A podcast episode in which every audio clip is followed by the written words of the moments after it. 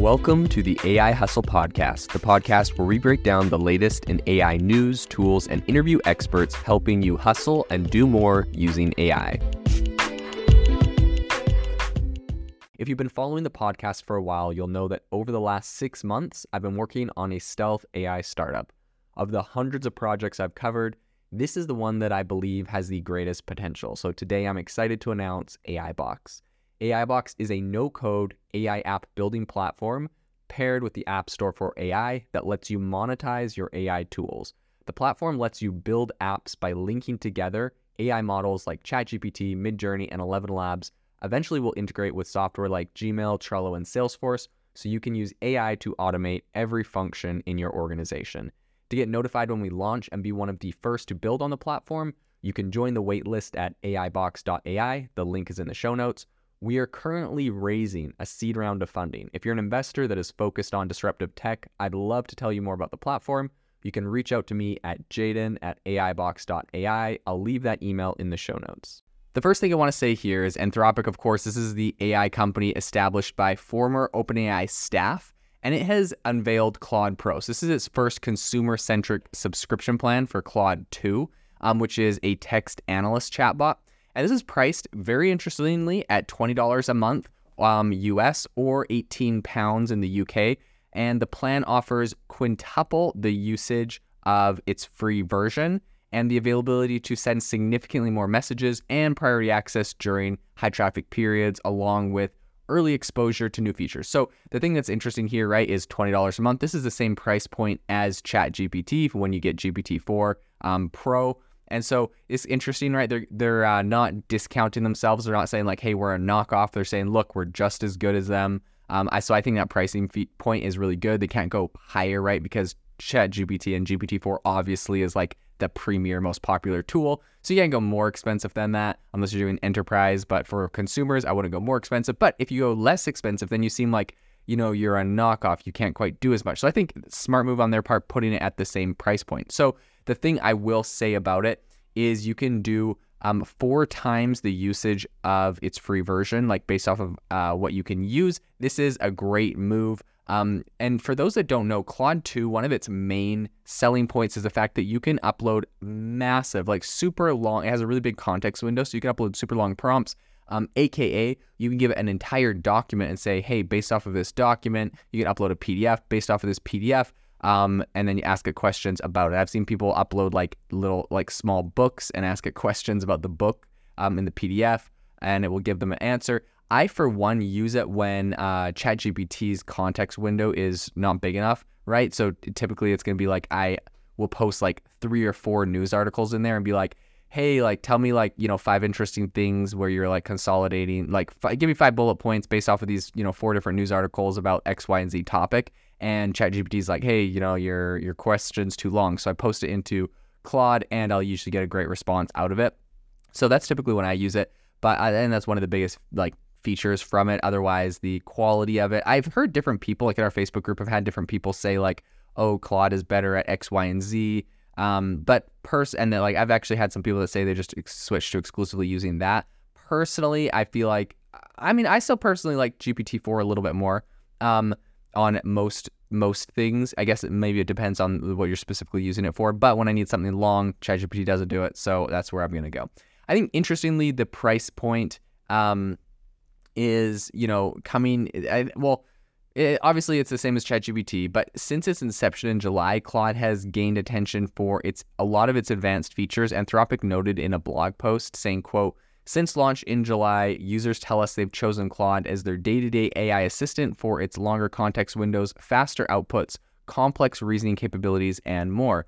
The company also kind of mentioned that Claude Pro would enable subscribers to make use of the chatbot's advanced model 5 times more than what is available on the free tier, like I mentioned, right?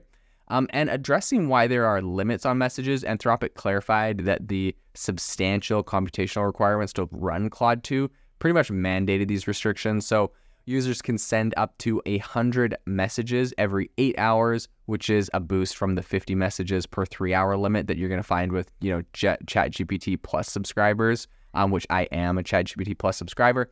So, you know, they also specify, quote, A model as capable as Claude 2 takes a lot of powerful computers to run, especially when responding to large attachments and long conversations. We set these limits to ensure Claude can be made available to many people to try for free while allowing power users to integrate Claude into their daily workflows. So running AI chatbots obviously is not a trivial financial endeavor. This is incredibly expensive. OpenAI once reportedly shelled out, I think, around $700,000 daily to maintain ChatGPT. And this, amounts to around $21 million a month.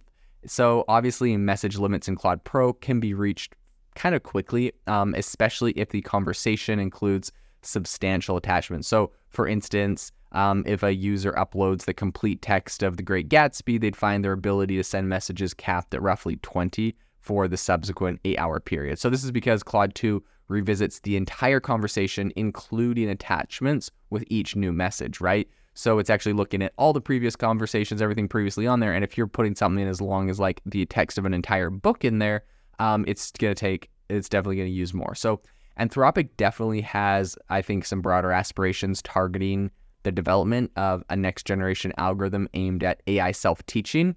And this was actually revealed in their recent investor pitch deck. So the ultimate goal is to kind of craft visual, virtual assistants capable of a range of tasks, including email management, research, and creative output among a bunch of other functionalities. Very, very interesting, right? And since its launch in 2021, it was spearheaded originally by OpenAI VP of Research Dario Amodei, but Anthropic has gained over $1.4 billion in funding at a valuation in the single-digit billions. So obviously a very impressive figure, but it's still far from their estimated $5 billion that they need over the next 2 years to realize their vision for AI. So that's, what Anthropic's saying. They're saying if we really want to, hit our vision for AI, do what we would like to do, we're going to need $5 billion over the next 2 years, which is a fairly big ask. But I mean, it's not that like out of the question considering Microsoft gave OpenAI over $10 billion. So, that's still half of what OpenAI has already done, and they have a couple years to kind of get this done. So assuming they get mass adoption and they do some really impressive things, I don't see any reason why they wouldn't be able to get to that number. So revenue from offerings like Claude Pro is slated to kind of fund computational capacity. The company's roadmap indicates a reliance on, quote, tens of thousands of GPUs to train its models, which is essentially earmarking, I think, nearly $1 billion for infrastructure spending within the next 18 months. So while Anthropic definitely enjoys the patronage of thousands of customers and partners, including a subscription-based generative AI app from Quora that offers Claude 2 and its less, powerful kind of counterpart, Claude Instant, which is just faster. That's kind of why you'd use that.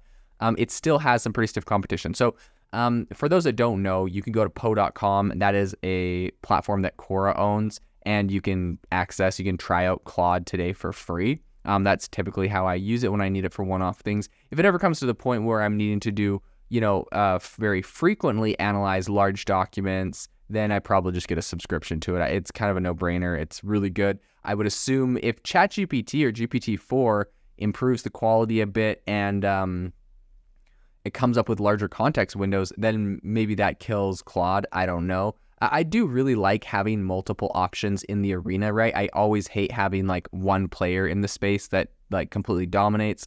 Then you get to sort of a monopoly thing, and a lot of times the quality of the products suffer. So I think there are a bunch of other competitors in the field. You have Cohere, you have AI21 Labs, of course, OpenAI is huge.